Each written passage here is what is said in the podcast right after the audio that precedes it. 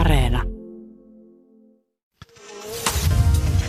Yle Puheessa Ruben Stiller. Yle Puhe. Hyvää vappua kaikille. Kuka voitti tällä viikolla hurskastelun Suomen ennätyksen? No tietenkin keskustan puheenjohtaja Annika Saarikko, joka tuli kameroiden eteen ja sanoi, että keskustan usko hallituksen toimintakyky horjuu. Tämä hän sanoi sen jälkeen, kun keskusta oli nimenomaan horjuttanut hallituksen toimintakykyä. Onnittelen Annika Saarikkoa Suomen ennätyksestä hurskastelussa. Loistavaa! Tässä lähetyksessä kysymme, oliko tämä hallituskriisi bluffia? Aika moni on siihen kyllästynyt. Haasteltavana on Turun yliopiston eduskuntatutkimuksen keskuksen johtaja Markku Jokisipilä. Ja tämän jälkeen, kuulkaa, sarjassamme Mies ja aate. Tuomas Enbuske kertoo, miten hän kääntyi vasemmistoliberaalista oikeistolaiseksi. Ja ohjelman lopussa Ruben Setä kysyy Ylioppilaslehden päätoimittaja Tuija Siltamäeltä, miksi Ee, Ruben Setä ei näe siellä yliopistolla mitään sellaista kapinaa, kun oli silloin kuusikymmentäkahdeksan, kun Erkki Tuomiojakin oli barrikaadeilla. Missä se kapina on, kun Ruben Setä haluaisi niin nähdä sen kapinan? Tervetuloa tähän lähetykseen ja minä pyydän teiltä tänään vappuna anteeksi. Äänenlaatu saattaa olla välillä ää, ehkä hieman huonompi kuin tavallisesti. En voi sille yhtään mitään. Vika ei ole teidän laitteissanne. Pusuja teille kaikille tänä vappuna. Tervetuloa mukaan. Yle Puheessa Ruben Stiller. Osa yksi. No niin, oliko tämäkin hallituskriisi taas bluffia, halpaa teatteria? Eduskuntatutkimuksen äh, Keskuksen johtaja Markku Jokisipilä Turun yliopistosta. Markku Jokisipilä, monet kansalaiset ovat olleet tällä viikolla kyllästyneitä tähän poliittiseen teatterin. Keskusta on lyönyt koko ajan kovemman kortin pöytään ja sitten on saavuttu kameroiden eteen kertomaan, kuinka usko hallitusyhteistyöhön ja hallituksen toimintakyky horjuu. Onko tämä ollut bluffia? No, tämä on ihan mahdollinen tulkinta. Tässähän on käyty koko hallituksen olemassaolon ajan tuolta eh, ihan hallituksen alkutaipalalta saakka sitä keskustelua, että keskusta on jonkinlainen punavihreän koalition apupuolue tässä ja voi nähdä, että no nyt he ovat ainakin sitten osoittaneet, että jos he ovat joku kainalosauva, niin tämä kainalosauva laittaa kovasti hanttiin nyt tällä hetkellä, mutta kyllä nyt sanoisin, että itse haluan omata sen verran luottamusta poliittisiin päätöksentekijöihimme, että ei tässä nyt sitten ihan pelk- pelkästään minkään teatterin pystyttämisen mielellä mennä, koska kyllä nämä panokset ovat sitten niin kovat ja riskit siitä, että jos tässä päädytään hallituksen kaatumiseen, niin kaikkien puolueiden näkökulmasta niin isot, että, että katsoisin, että sellainen pelkästään tämän viestinnällisen näkökulman miettiminen, niin kyllä se olisi aika lailla vastuutonta toimintaa. Ilmiselvästi keskusta eduskuntaryhmän sisällä on hyvin erilaisia näkemyksiä siitä, että onko tämä puolueella hyvä asia. Ja tämä palautuu siihen isoon valintahetkeen, joka puolueella oli vaalien jälkeen, että mennäänkö, mennäänkö oppositioon niin kuin olisi ollut se totuttu keskustallinen tapa heikon vaalituloksen jälkeen vai lähdetäänkö sitten kakkospuolueena, mikä oli heille jo historiallisestikin aika poikkeuksesta, niin kakkospuolueena mukaan sellaisen koalitioon, jonka pääasiallinen poliittinen väri on jotain ihan muuta kuin heidän oma värinsä. Ei taida ratkaista tämä keskustan ongelmia. Kun katsotaan keskustan tätä demografiaa, ikärakennetta, puolueen jäsenet, se on hyvin ikääntynyttä porukkaa. Siellä on sellainenkin ongelma, että keskustalla oli ennen äärimmäisen sitoutunut äänestäjäkunta. Ei ole enää niin sitoutunut puolueeseen kuin aikaisemmin. Sitten on maaltapako, äh, ihmiset äh, muuttaa suuriin kaupunkikeskuksiin, joka tulee vähentämään keskustan kannatusta. Ja koko tämä ajatus, mitä keskusta ajaa, että koko Suomi pitää pitää asuttuna, niin se tulee nyt joka tapauksessa olemaan ihan globalisaatiopaineidenkin takia niin erittäin kovassa kriisissä, vielä pahemmassa kriisissä tulevaisuudessa, niin tässä tulee sellainen tunne, että tämä keskustan peli on vaan tämmöistä taktista vaalipeliä, joka ei millään tavalla ratkaise puolueen ongelmia pitemmällä tähtäimellä?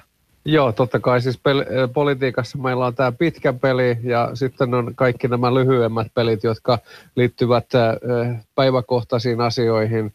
Sitten näitä tätä pidempää peliä, niin sitä mietitään vaalikauden, useammankin vaalikauden syklillä. Ja nämä mainitsemasi isot tekijät, jotka ovat omiaan painamaan keskustan kannatusta alaspäin, niin ne ovat kaikki ihan paikkansa pitäviä. Ja toisaalta sitten, tätähän on ennusteltu seitsemänkymmentäluvulta saakka tätä viimeistä auringonlaskua keskustalle, mutta sieltä puolue vaan kerta toisensa jälkeen viimeksi eduskuntavaaleissa kaksituhattaviisitoista on ponnistanut takaisin, mutta se on tässä nykytilanteessa huomioarvoista, että näin alhaalla kannatus ei ole ollut Suomen itsenäisyyden aikana kertaakaan aikaisemmin kuin mitä se nyt sitten vuoden kaksituhattayhdeksäntoista vaaleissa oli. Heidän eduskuntaryhmänsä on pienempi kuin koskaan, mikä rajoittaa mahdollisuuksia käydä tätä kovaa peliä siellä hallituksen sisällä, vaikka he sitä nyt tällä hetkellä tietysti tekevätkin.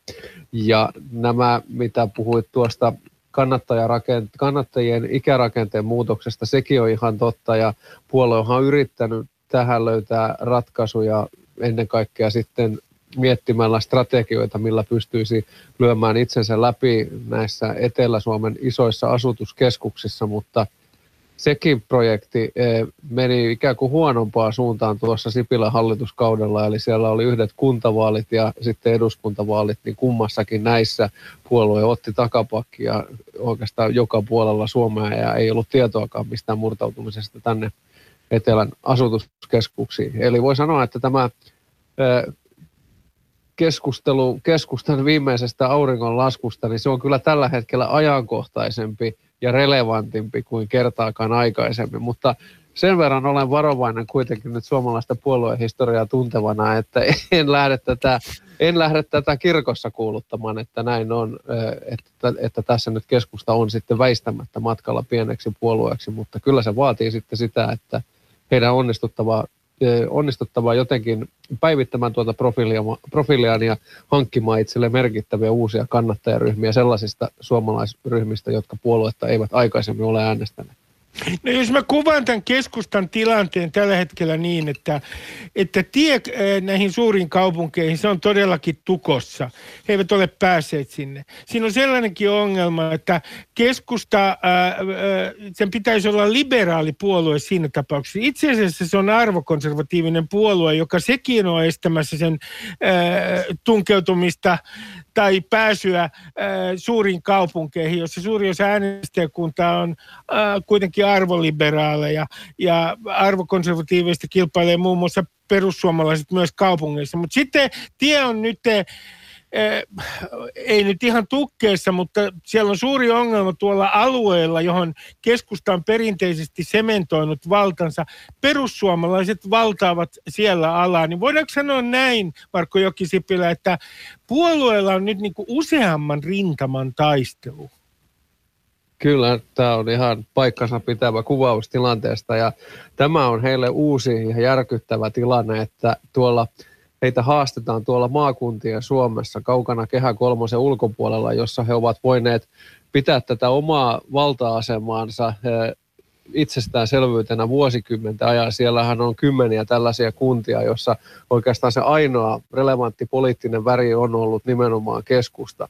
No perussuomalaiset on nyt oikeastaan jo, jo pidemmän aikaa kohdistanut tätä omaa kampanjointiaan tänne keskustalaisille rintamaille. Ja tuntuu, että nimenomaan sitten tällainen tietynlainen arvokonservatiivisuus, perinteinen kansallismielisyys, sitten osin myös ilmastonmuutos, ilmastonmuutoksen torjumistoimien kyseenalaistaminen, ne ovat kaikki sellaisia, sellaisia poliittisia platformeja, jotka tuntuvat nyt sitten tekevän ihmiset siellä maakuntien Suomessa vastaanottavaisemmiksi kuuntelemaan perussuomalaisten viestiä. Ja tämä on keskustalle ihan historiallinen kilpailutilanne. Tällaista heillä ei siellä aikanaan ole, ole ollut oikeastaan koskaan aikaisemmin. He ovat olleet tämän mahtipuolueen suomalaisella maaseudulla ja nyt siellä sitten haastetaan aktiivisesti heitä. Ja, ja se, on, se on varmasti semmoinen kaikkein eniten heillä huolta aiheuttava tekijä nyt, kun kuntavaalit ovat tässä, ovat ihan pian ovella. Ja siellä kuntavaaleissa keskustalle ennustetaan rökäletappiota ihan siitä riippumatta, mitä he tässä tilanteessa tekevät hallituksen suhteen. Ja sitten Annika Saarikko, puhe, keskustan puheenjohtaja, hän on myös visioinut, että, että keskusta on tämä tulevaisuudessakin tämä suomalaisen poliittisen kentän tasapainottava voima. Ja hän on sanonut, että blokkipolitiikka ei ole Suomen tie. Sillä hän tarkoittaa sitä, että Suomeen saataisiin ja on muodostumassa selvemmät puolueblokit, joissa kokoomus ja persut edustaisi oikeistoa ja sitten vihreät vasemmistoliittoa ja demarit vasemmistoa. Ja Annika Saarikko-visiossa sitten keskusta on siinä keskellä ja pystyy pelaamaan ikään kuin molempiin suuntiin. Mutta uskotko, että tämä Annika Saarikon visio tästä keskustan asemasta tasapainottavana tekijänä, joka voi pelata kumpaankin suuntaan, esimerkiksi hallitusneuvotteluissa tulevaisuudessa, että tämä tulee toteutumaan? No Saarikko on äh, historialliselta katsantokannalta täysin oikeassa tässä, että se on tuonut tällaista joustavuutta meidän hallituskoalition muodostamiseen ja monta kertaa niin ollut tällainen tie ulospäin erilaisista äh, pattitilanteista politiikassa. Mutta sehän edellyttää sitten sitä, että puolue on on riittävän suuri kokoinen. Ja jos on nyt sitten käymässä niin, että puolueesta tulee tällainen kymmenen prosentin puolue, nämä nykyiset kannatuslukemat muuttuvat ikään kuin pysyväksi tilanteeksi, niin kyllähän se neuvotteluasema on sitten vastaavalla tavalla huonompi. Että jos puolue ei pysty sen kokonsa kautta tuomaan siihen potentiaaliseen hallituskoalitioon riittävää määrää kansanedustajia, riittävän laajaa parlamentaarista selkänojaa, niin silloin tämä keskustan historiallinen neuvotteluasema siellä keskellä, josta on sujuvasti käyty, käyty keskusteluja sekä vasemmalla että oikealla, niin se lakkaa olemasta ihan sen takia, että nämä puolueen lihakset ovat liian pienet. Ja tämä mainitsemasi vaihtoehto sitten tällaisesta blokkijärjestelmän muodostumisesta Suomeen, niin se on yksi mahdollinen vaihtoehto, mikäli tämä keskustan kannatuskriisi Ei, ei katkea ja puolueesta ihan oikeasti tulee sitten tällainen pieni puolue,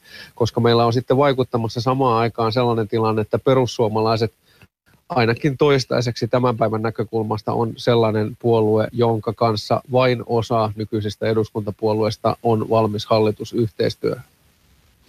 No kun samaan aikaan tuntuu siltä, että Suomen poliittinen elämä on ihan sekaisin. Perustuslakivaliokunta teki sellaisen päätöksen, että E U:n elpymispaketti on nyt hyväksyttävä kahden kolmasosan määräenemmistöllä eduskunnassa. Keskusta äänesti muun hallituksen linjaa vastaan. Markku Jokisipilä, mistä pelistä tässä oli kysymys? Koska tämähän on aivan mieletöntä. Jos tätä E U:n elpymispakettia ei hyväksytä Suomen eduskunnassa, niin Suomi ajaa E U:n kaaokseen. Siellä menee muun muassa tulevien vuosien budjetti ihan sekaisin ja elpymispaketti, sitä silloin kaataa Suomen leijona. Sehän on ihan katastrofi. Niin mikä tämä keskustan peli oli tässä perustuslakivaliokunnassa? No, tässä on monta mielenkiintoista kysymystä tässä puheenvuorossasi tuokin, että mitä olisi sitten käynyt, jos olisi alkanut hahmottua sellainen vaihtoehto, että Suomen eduskunta tämän torjuu, niin nämä eilen esitetyt näkemykset siitä, että se olisi heti sysännyt Euroopan unionin tällaisen kaaukseen, niin en ehkä ihan suoralta kädeltä niitäkään analyysejä ole valmis allekirjoittamaan, koska kyllähän siinä sitten varmasti olisi käyty jonkinlaisia neuvotteluja, että mitä pitäisi Suomen osalta tehdä, että paketti saadaan täällä hyväksyttyä. Ja kyllähän unionin historiassa on näitä ratkaisuja, joissa esimerkiksi tanskalaiset ovat torjuneet merkittäviä tällaisia Euroopan unionin kehitysaskeleita, ja siitä ei ole seurannut tällaista unionin kaostilannetta. Niin en tiedä, se jää nyt sitten nähtäväksi. Mutta tuo kysymyksesi siitä, että mitä keskusta tässä nyt tarkoitti, niin se on kyllä äärimmäisen mielenkiintoinen. Se täytyy muistaa, että, että tämä säätämisjärjestys ja sitten tämän ratkaisun varsinainen sisältö, ne ovat kaksi asiaa. Ja siinä ei ole mitään tämmöistä skitsofreenista ristiriitaa, että samat kansanedustajat, keskustalaiset, perustuslakivaliokunnan jäsenenä, he kannattavat tätä määräenemmistö säätämisjärjestystä ja sitten kun se tulee suuren salin käsittelyyn, niin äänestävät tämän elvytyspaketin hyväksymisen sen puolesta. Tämä on täysin mahdollista ja, ja on ainoastaan kannanotto sitten siihen, että niin kuin kuinka paljon tarvitaan tätä parlamentaarista selkänojaa ja, ja onko tämä siinä määrin merkittävä vallansiirto kansalliselta lainsäätäjältä unionille, että tarvitaan tämä vahvempi kannanotto. Mutta jos sitä tarkastelee tällaisena poliittisena peliliikkeenä, niin se on kyllä, kyllä hyvin mielenkiintoinen siinä mielessä, että sehän työsi sitten kokoomuksen tässä kysymyksessä aallonharjalle. Ja kokoomuksella oli eilen illalla vaikea paikka sitten, että mitä he tekevät tämän asian kanssa ja päättivät sitten päätyä tällaiseen osin kyllä hyvinkin erikoisen ratkaisun, sanoa, että he äänestävät tyhjää, joka sitten tosiasiallisesti on kuitenkin hallituksen hyväksi työskentelemistä, koska näitä tyhjiä ääniä ei kokonaisäänimäärää lasketa, jolloin se helpottaa tota hallituksen urakkaa saada näillä omilla äänillään tuo paketti hyväksyttyä. Toisaalta kokoomus on sitten kuitenkin historiallisesti eduskunnan E U-myönteisin puolue, jolloin sitten se, että he äänestävät tällaisessa esimerkiksi E P P:n, heidän eurooppalaisen emopuolueensa vahvasti muualla Euroopan unionin jäsenmaissa ajamaa tukipakettia, he eivät aktiivisesti tue sitä, vaan äänestävät tyhjää. Niin kokoomuksen toimintakin näyttää tässä kummalliselta. Eli voi katsoa, että keskusta siinä mie- mielenkiintoisella tavalla onnistui. En tiedä kuinka tarkkaan tämä oli harkittua, mutta ainakin se sitten onnistui, että he siirsivät valokeilaan ainakin hetkeksi tässä prosessissa itsestään kokoomukseen ja laittoivat kokoomuksen vaikeaan paikkaan ja, ja saivat sitten kokoomuksen ikään kuin tosiasiallisesti kuitenkin tämän ä, paketin tueksi ja osaltaan vastuuseen siitä, että tämä nyt tullaan eduskunnassa hyväksymään. Ja tämä on varmasti asia, josta kokoomusta kyllä tullaan muistuttamaan varmasti vielä vuosien päästäkin siitä, että miten he tässä toimivat sekä keskustan taholta että perussuomalaisten taholta. No, Markku Jokisipilä, en voi olla ironisesti toteamatta, että, että minusta tässä prosessissa Suomi ikään kuin hetken näyttää suurvallalta, joka tosin aikoinaan loi päänsä Karjalan mäntyyn, ja sitten jos se hylkäisi tämän E U:n elpymispaketin, niin silloinhan se löisi päänsä vielä toisen kerran Brysselin oveen.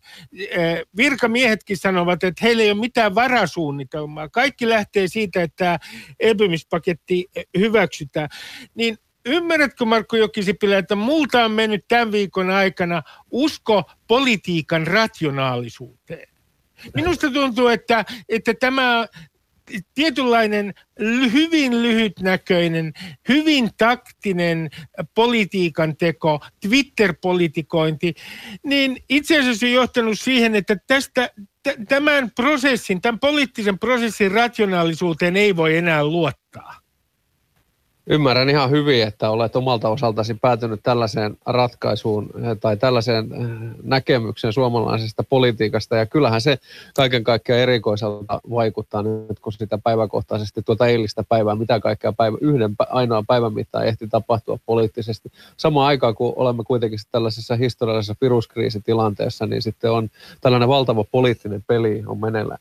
Mutta haluan tarjota, tarjota sinulle tällaista syytä optimismiin myös ja ikään kuin semmoisen rationaalisen selityksen sille, että miksi tässä pääsi käymään näin.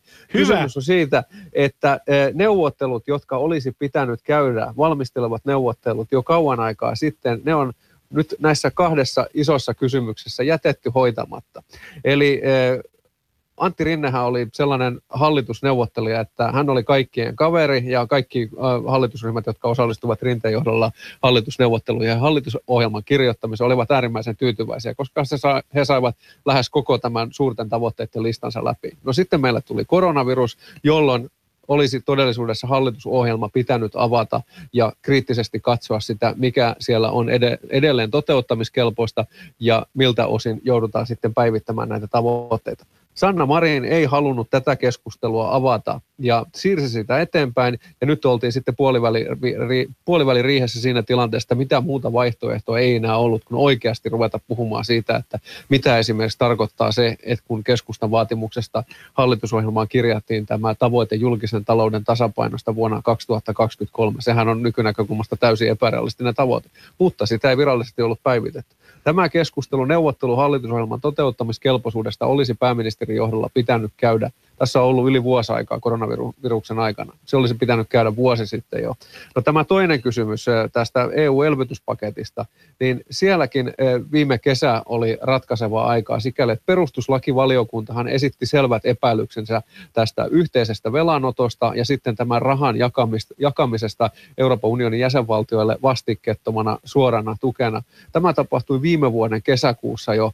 Sitten suuri valiokunta päätti muina naisina ja miehinä kävellä tämän suuren äh, perustuslakivaliokunnan äh, kannan yli ja totesi, että tässä ei ole perustuslaillisia vaikeuksia. Ja suuri valiokunta antoi pääministeri Marinille neuvottelumandaatin, ja hän neuvotteli sen suuren valiokunnan antaman evästyksen mukaisesti, ja ikään kuin työnsi syrjään ja unohti tämän, mitä perustuslakivaliokunta oli muutama viikko aikaisemmin sanonut.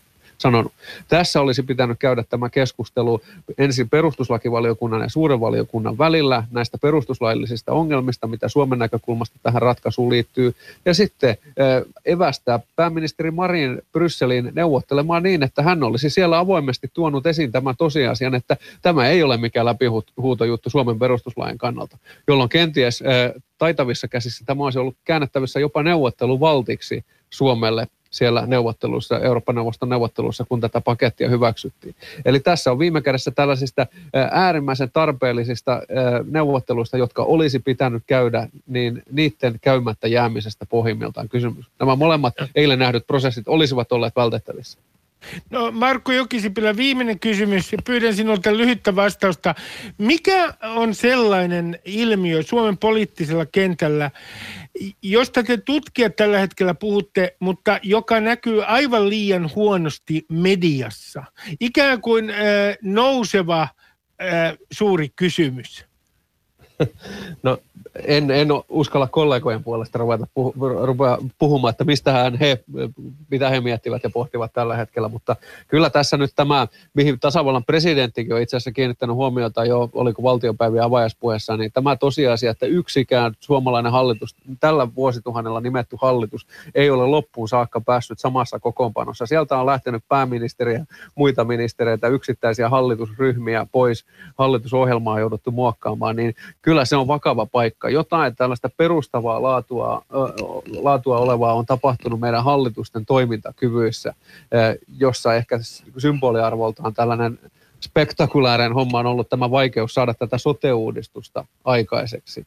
Niin jonkinlainen tällainen järjestelmän sisäinen keskustelu pitäisi käydä siitä, että missä on menty vikaan, miksi, näitä, miksi päätösten tekeminen on tullut niin paljon vaikeammaksi, miksi yksittäisten puolueiden ja yksittäisten poliitikkojen hallituskestävyys on nyt olennaisesti heikommalla tasolla kuin mitä se on aikaisemmin. Koska jos tämä jatkuu tällaisena, niin voidaan ennustaa, että tällaisia eilisen kaltaisia päiviä tullaan näkemään jatkossakin ja sellaisia tilanteita, kaksituhattayhdeksäntoista keväällä, kun sote-uudistus kaatuu, sellaisia tullaan näkemään edelleen. Ja, ja se on kyllä vakava paikka sitten, jos ajatellaan, että täällä kuitenkin asutaan ja eletään jatkossakin, ja näitä isoja vaikeita kysymyksiä on päätettävissä, ja jonkinlaisia ratkaisujakin pitäisi saada aikaiseksi. Itse haluaisin niin kuin siitä käytämään keskustelua. Kiitoksia Markku Jokisipilä haastattelusta. Kiitoksia. Yle Puheessa Ruben Stiller. Osa kaksi, äh, mies ja aate. Tuomas Enbuske. Tuomas Enbuske, nyt on vappu ja joudut keittiöfreudilaiseen sana-assosiaatiotestiin. Oletko valmis? Olen aina valmis. Solidaarisuus. Se on erityisen ärsyttävä sana. Erityisesti ärsyttää sana solidaarisuusvero, koska niin kuin, eikö vero itsessään ole solidaarisuutta? Ja kun mä ajattelen, vaikka mä, mä en maksa veroja, kun monesti just tuommoiset oikeistososiaalidemokraatit, kun sinä, niin sanoo, että ää, nyt kannatti maksaa veroja, kun sain tämän lääkärilaskun, eikä sitä tarvinnut maksaa. Kun mun mielestä veroja pitää maksaa nimenomaan niin kuin muille ihmisille, niille, jotka ei vaikka pärjää yhteiskunnassa, mutta te demarit ajattelette, että pitää maksaa, että te itse saatte kaikkea hyvää. Mutta siis sana solidaarisuusvero, niin mun mielestä vero itsessään on solidaarisuutta. Ei se ole mitään muuta kuin, niin kuin siis hyvän tekemistä toisille. Ja solidaarisuusvero on tupla käsite. Äh, Tuomas Enbuske, minä äh, vapun kunniaksi unohdan tuon törkeän äh, oikeistolaisen iskun sosiaalidemokraatteja vastaan, mutta otetaan seuraava käsite. Äh, jos otetaan vaikka äh, äh, riistäjät ruoskaa nyt selkäämme soittaa, se on työväenlaulusta. Siis, tämä on mielenkiintoinen tämä riistäjän käsite. Äh, ymmärtääkseni enää niin kuin paatuneenkaan vasemmistolainen ei ajattele, että yrittäjä, joka työllistää hänet, on riistäjä. Mutta mut kuitenkin niin kuin tässä on aina tämä ongelma, että, että jos yrittäjä työllistää jonkun, niin se on riistäjä, mutta jos se lopettaa työllistämisen, niin se on myöskin huono. Eli yrittäjä ei voi tässä vasemmistolaisen retoriikassa tehdä koskaan mitään oikein. Eli riistäjä. No otetaan sitten kolmas, joka on tavallaan tähän liittyvä käsite, persu. Mitä tulee mieleen persusta? No mä uskon, että teillä vasemmistolaisilla ja vihreillä ja ehkä kepulaisillakin olisi niinku ongelma. Miettikää, mihin te projisoisitte teidän tuota pahaa oloa, ellei persuihin. Siis sinnehän pystyy laittamaan mitä tahansa olkinukkeja selvittämättä, mistä on siis persut. Miettikää, jos persuja ei olisi. Mistä te puhuisitte? Siis vihreitä vasemmistolaisethan niin kuin mainostaa persuja aamusta iltaan. Sen takia niillä on niin suuri kannatus. Tuo oli aika osuvaa, Tuomas Enbuske, täytyy myöntää, mutta haluan tässä paljastaa tässä mies- ja aatehaastattelussa sinun synkän menneisyyttäsi. Sinä nimittäin olet ollut vasemmistoliberaali. Mis, minkälainen vasemmistoliberaali olit? No siis enemmän se oli semmoista, että se oli niinku ystäväpiirissä muodikasta. Tyttöystävä oli esimerkiksi tosi vasemmistolainen silloin, ja sit mä en oikein niin kuin ymmärtänyt asioista vielä mitään. Niin tota, sit mä ajattelin, että tällä tavalla pitää olla. Kaikki olisi tietysti niin kuin sen ikäisenä, kaikki oli persaukeisia. Mutta sitten kun mä aloin päästä aikaisemmin duuniin, kun mä en opiskellut oikein mitään, niin mä pääsin aikaisemmin duuniin, ja sitten mun veroprosentti alkoi nousta ja nousta, niin sitten se alkoi pikkuhiljaa unohtua se, se vasemmistolaisuus siinä. Eli et, ha, tämä on hyvin mielenkiintoista. Toisin sanoen, voimmeko sanoa, Tuomas Enbuske, näin, että kun sinun luokka-asemasi ää, muuttui, kun koit luokkanousua, mitä tulee, jos me ajatellaan nyt ihan ää, kuukausituloja, niin ää, sinä oikeistolaistuit. Kyllä, mutta tästä täytyy muistaa se, että kaikkein yliluokka taas sitten on vasemmistolaisia, eli sellaiset, joilla oikeasti on siihen varaa. Niin kuin äh, hyvinvoivat ihmiset, tämmöiset Erkki Tuomioja-tyyppiset, jotka on niin kuin perinnyt älyttömiä summia, niin niillä on niin kuin varaa kannattaa vaikka korkeaa tuloverotusta. Ja niin kuin siis kyllähän nyt nämä vasemmistolaisten kulttuurikodit, nehän on täynnä kaikkea, kaikkea tota kallista, ja ne on hienoja isoja koteja. Siis niin kuin siihen mulla ei ollut varaa. Pääsin just siihen niin kuin keskinkertaisuuden tasolle, jossa mulla oli hieman varaa olla oikeistolainen. No miten tämä kääntymys tapahtui? Siis tapahtuiko se pikkuhiljaa vai teikö se jotain aivan konkreettisia huomioita, joiden jälkeen sitten käännyit oikeistolaiseksi? No kyllä se oli ihan niin kuin yleinen empiria. Että mä huomasin, että oikeistolaisuus ylipäätään toimii paljon paremmin. Että oikeistolaisuus tuo huomattavasti enemmän ihan tätä vaurautta ihmisille, siis myöskin vasemmistolaisille. Ja siis niin kuin markkinatalous, jos ajatellaan se nyt oikeistolaisena, nämä nyt vähän ristiin nämä termit, niin markkinatalous on kyllä järjestelmä, joka on tullut ehdottomasti eniten vaurautta. Ja sitten jos ajatellaan, kun nämä vasemmistolaiset nykyään sanoo, äh, käyttää kuitenkin termiä sosialismi. Ja nykyään se sosialismi tarkoittaa yleensä vaan kaikkea kivaa kaikille. Mutta kyllähän sosialismi sanakirjan määritelmä, tämä marksilainen määritelmä on edelleen siis se, että sosialismi on sosialisointia. Äh, ja jos nyt verrataan markkinataloutta ja sosialismia, niin markkinatalous on niin käsittämätön niin kuin vaurainen tekokone. Ja kyllä se niin kuin sosiaalidemokraattikin on nykyään ymmärtänyt ihan hyvinkin, ja aika pitkään jo.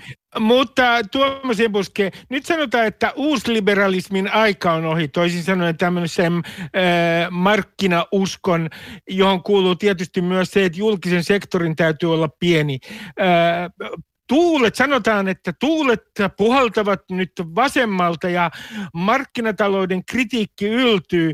Muun muassa suhteellisen oikealla olevat talouslehdet, Financial Times ja Economist, ovat kritisoineet kovaa kapitalismia. Niin mitä sanot tästä väitteestä, että tuuli puhaltaa nyt vasemmalta?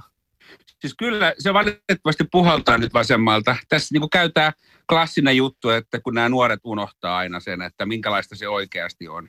Ja, ja niin kuin siis sosialismi on sosialismia. Musta on typerää, kun puhutaan vaikka, että, että niin kuin on olemassa reaalisosialismi. Siis niin ei ole mitään muuta sosialismia kuin reaalisosialismi, eh, koska se on reaalimaailman sosialismi. Mutta onhan tässä kyse myös siitä, että nämä vasemmistolaisuushan on kaikkein materialistisin eh, niin kuin uskonto. Siis se oli Marx, joka oli ensimmäinen niin kuin materialistinen filosofi. Ja sinne kahdeksankymmentäluvun alkuun saakka vasemmistolaiset nimenomaan oli sitä mieltä, että sosialismi tuo enemmän vaurautta, se tuo enemmän niin kuin hyvinvointia ja nimenomaan tätä talouskasvua kuin, kuin oikeistolaisuus. Mutta sitten ne huomasi, että herra jumala, tämä ei pidäkään paikkaansa, niin sitten keksi vihreän liikkeen.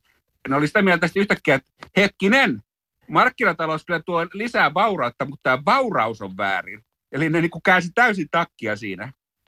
No miten, miten sä peilaat tällä hetkellä itseäsi ideologisesti, kun jokainen meistä kuitenkin niin kun määrittelee sen oman ideologiansa niin, että peilaa itseään toisiin ihmisryhmiin, niin mihin ihmisryhmiin sä peilaat itseäsi?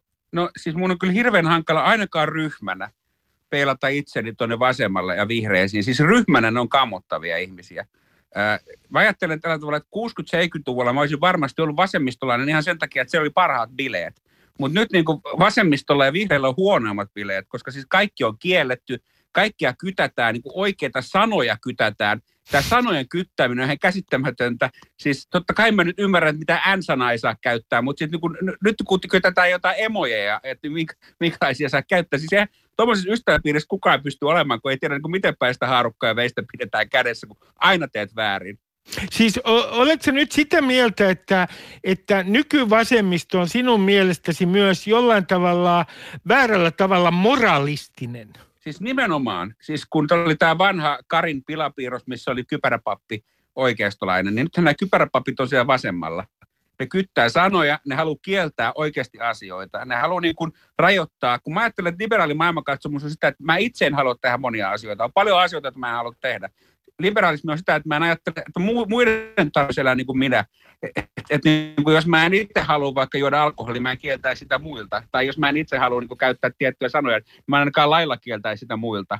Tämä vihapuhelaki on aivan käsittämätön myöskin. Siis niin kuin, totta kai vihapuhe on väärin, mutta siis ajatus siitä, että se on täysin poliittista sen jälkeen, että mitä sanoja saa sanoa. Ja hassuinta on, että nämä tyypit, jotka itse puhuu kaikkea eniten näistä vihapuheista ja maalittamisesta, tekee ihan käsittämätöntä maalittamista koko ajan. Nehän nimenomaan niin kuin etsii näitä syyllisiä ja ilmoittaa työnantajalle ja kaikkea muuta tällaista. Siis aivan, siis niin kuin liberaalempia ihmisiä nykyään esimerkiksi kristillisdemokraatit tai perussuomalaiset, vaikka niiden kanssa on kaikesta samaa mieltä, niin kyllä niiden bileissä on paljon hauskampaa. Mä muistan joskus, kun kiersin eri... Oletko todella tätä mieltä, että kristillisdemokraattien ja persujen bileissä on hauskempaa kuin punavihreiden ää, nuorten bileissä? Ehdottomasti on hauskempaa. Ainakin siellä on liberaalimpi tunnelma.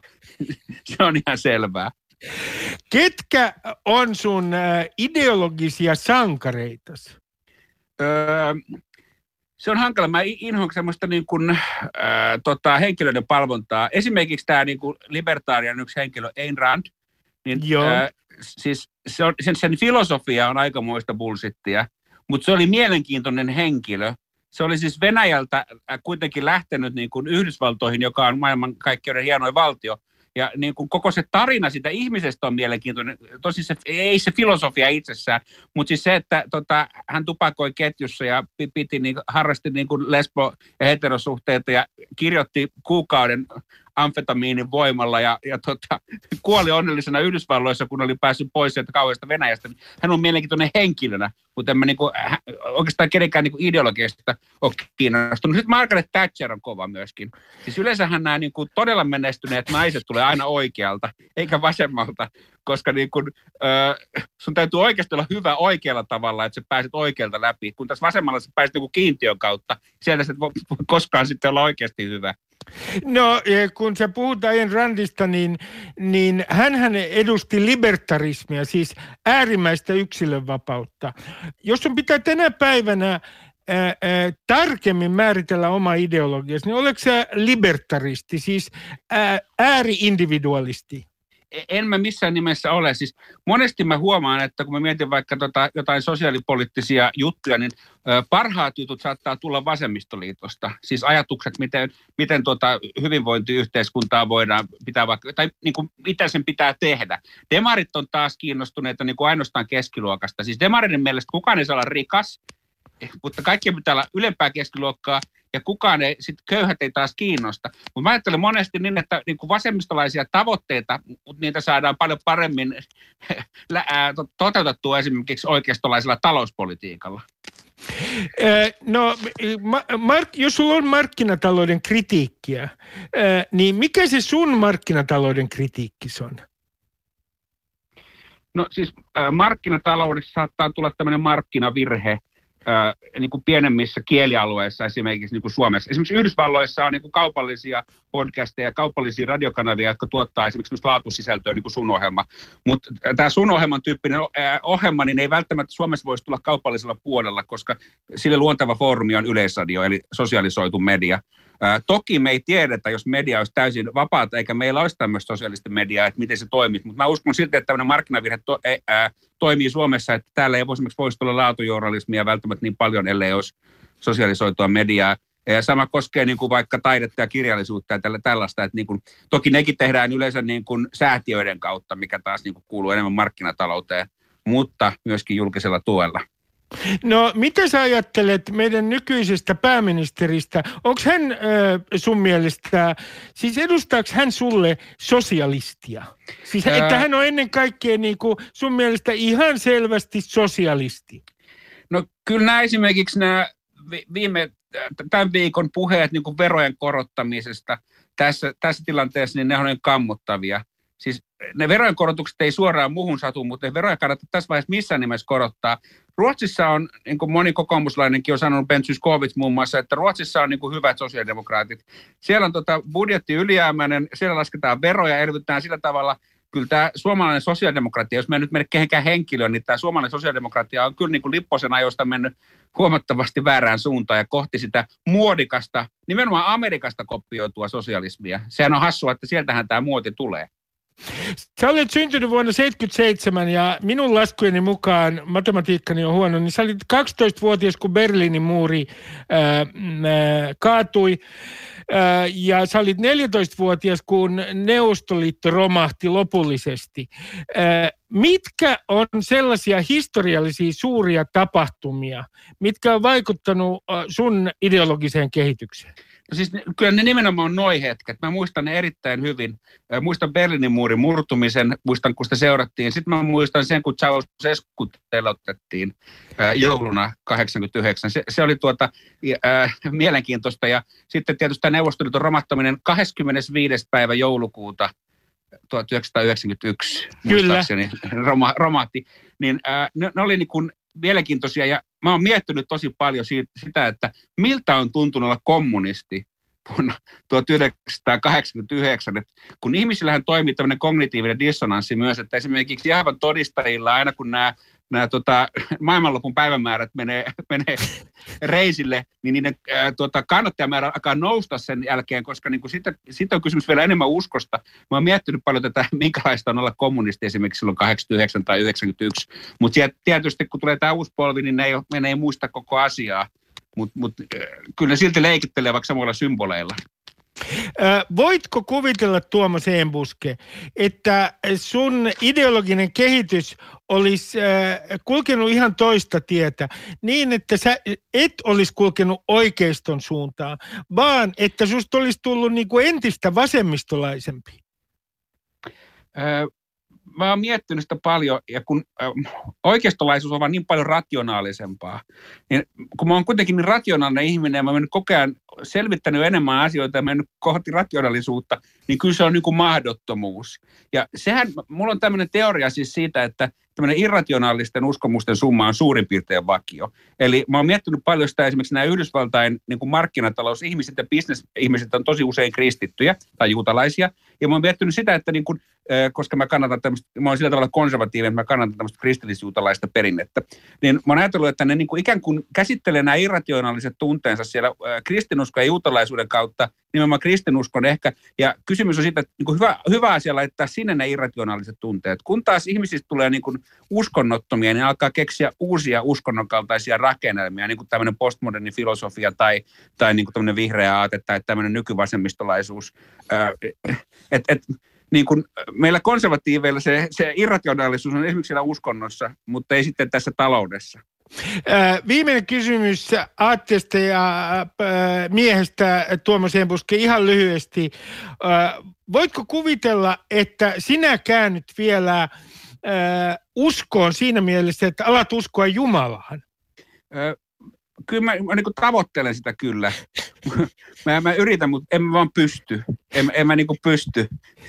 Ei, ei vaan aivot taivu siihen, mutta kyllä mä niin kuin kadehdin. Kade, mä kadehdin nimenomaan tämmöisiä rikkaita amerikkalaisia kristittyjä bisnesmiehiä, mutta ei pysty.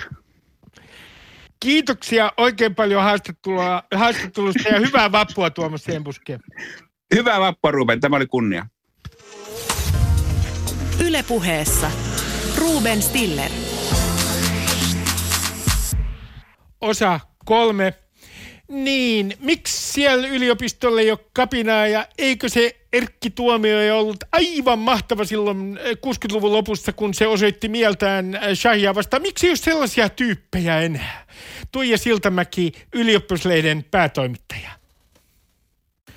Ylioppilaslehden päätoimittaja Tuija Siltamäki, kun olet katsonut tämän viikon poliittisia tapahtumia, esimerkiksi tätä hallituspeliä, niin mitä sulle on tullut mieleen?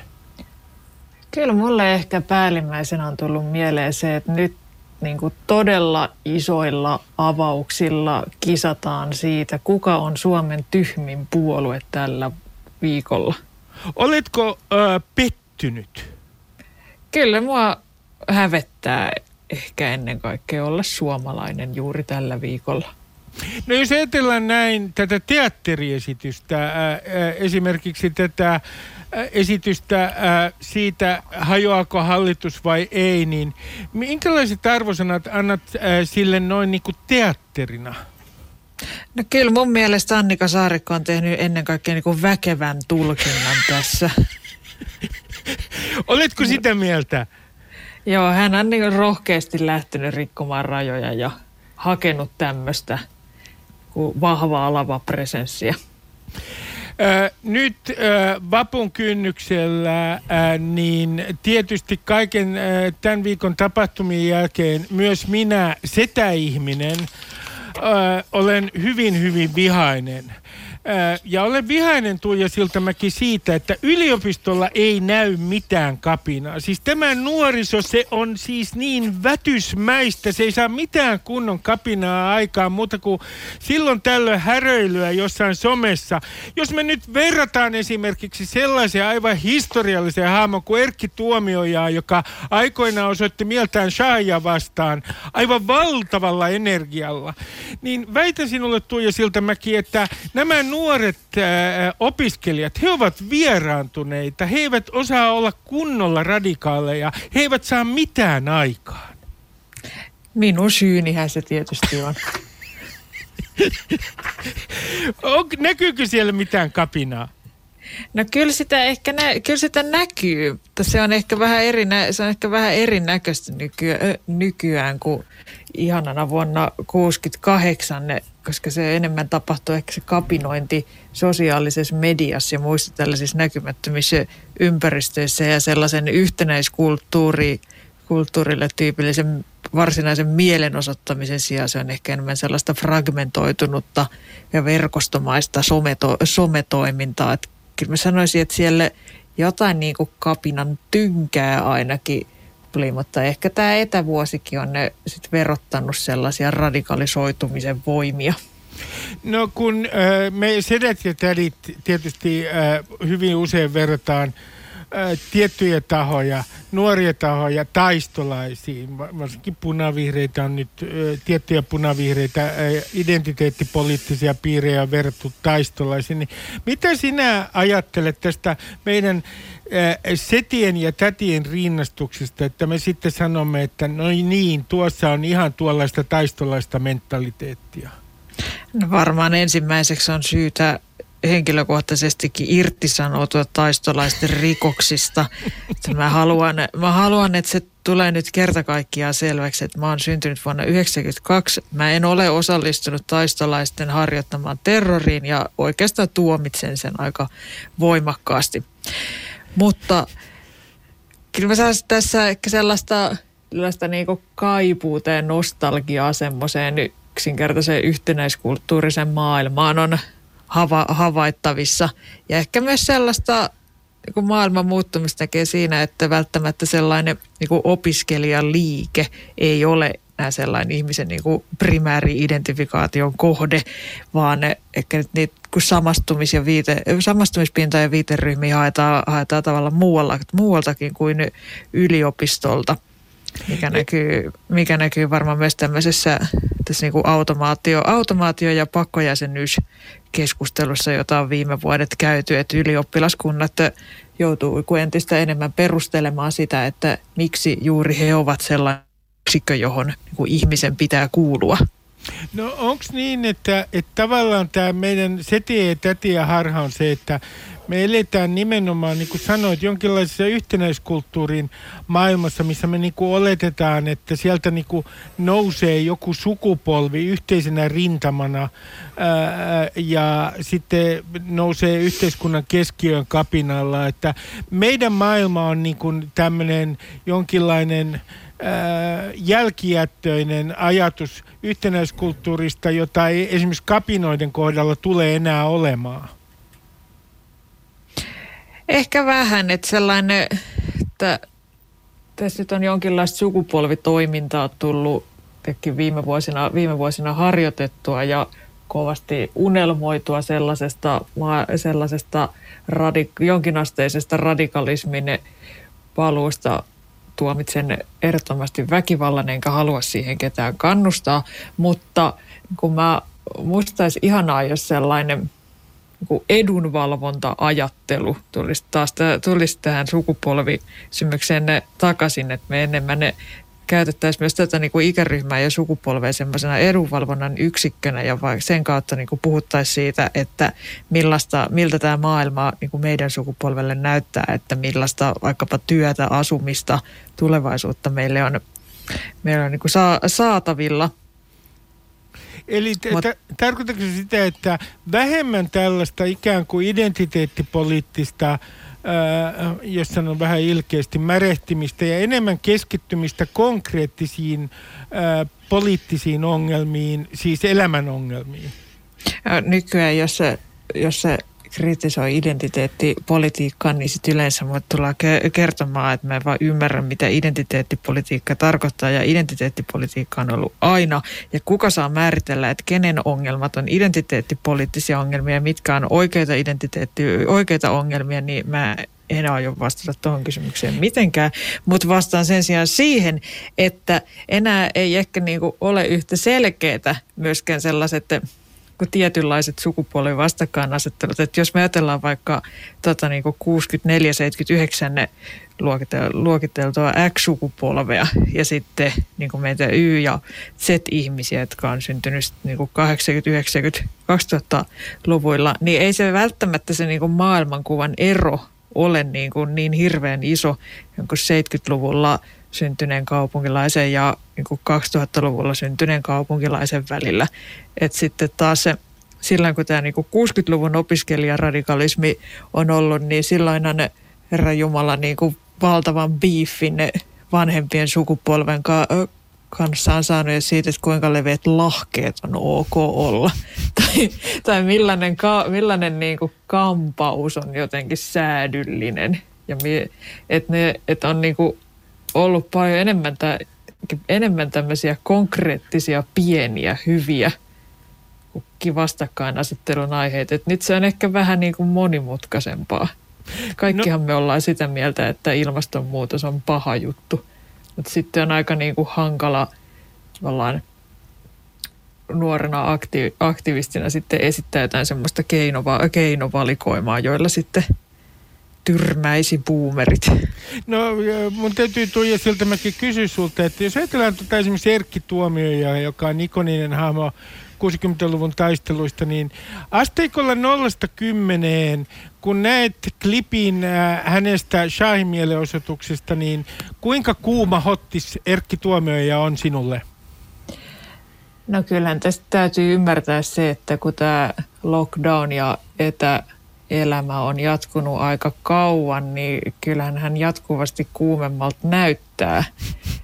Se saattaa kyllä sitten liittyä enemmän niin kuin katsojan nälkäisyyteen eikä niin hänen niin kuin mitattavissa oleviin ominaisuuksiinsa, mutta kyllä, kyllä mun huomio on myös ne ehkä sitten lopulta kuitenkin enemmän vanginnut nämä kuvat vuodelta kuusikymmentäyhdeksän ne Esi- kuusikymmentäyhdeksän esiintyneestä Björn Wahlroosista jo, ja mä oon miettinyt, että mikä, mikä, mitä hän olisi silloin niin kuin Tinder-profiiliinsa kirjoittanut, jos, sillä, jos sellainen olisi ollut.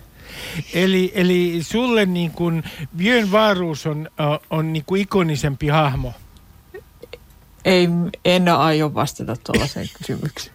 En ota mitään kantaa näiden hahmojen järjestykseen, mutta on varma, että Björn Wahlroos olisi kirjoittanut profiilinsa Looking for meaningful conversations ja Good vibes only ja loppuu tietysti K T N. No yksi juttu, mikä liittyy tähän kapinaan, on tietenkin tämä jo kulunutkin ilmaus, paitsi punavihreistä, joka on semmoinen määritelmä, että mä en enää, enää tiedä edes, mitä se tarkoittaa, punavihreät piirit.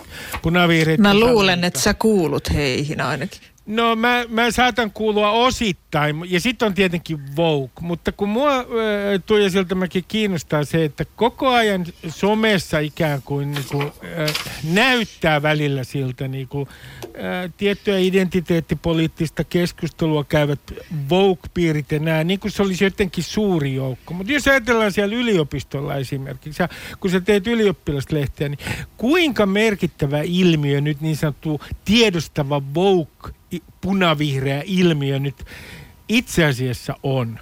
Koska mulla on vähän sellainen epäilys, että asiat näyttää ikään kuin siltä, että tämä joukko olisi paljon suurempi kuin se todellisuudessa on.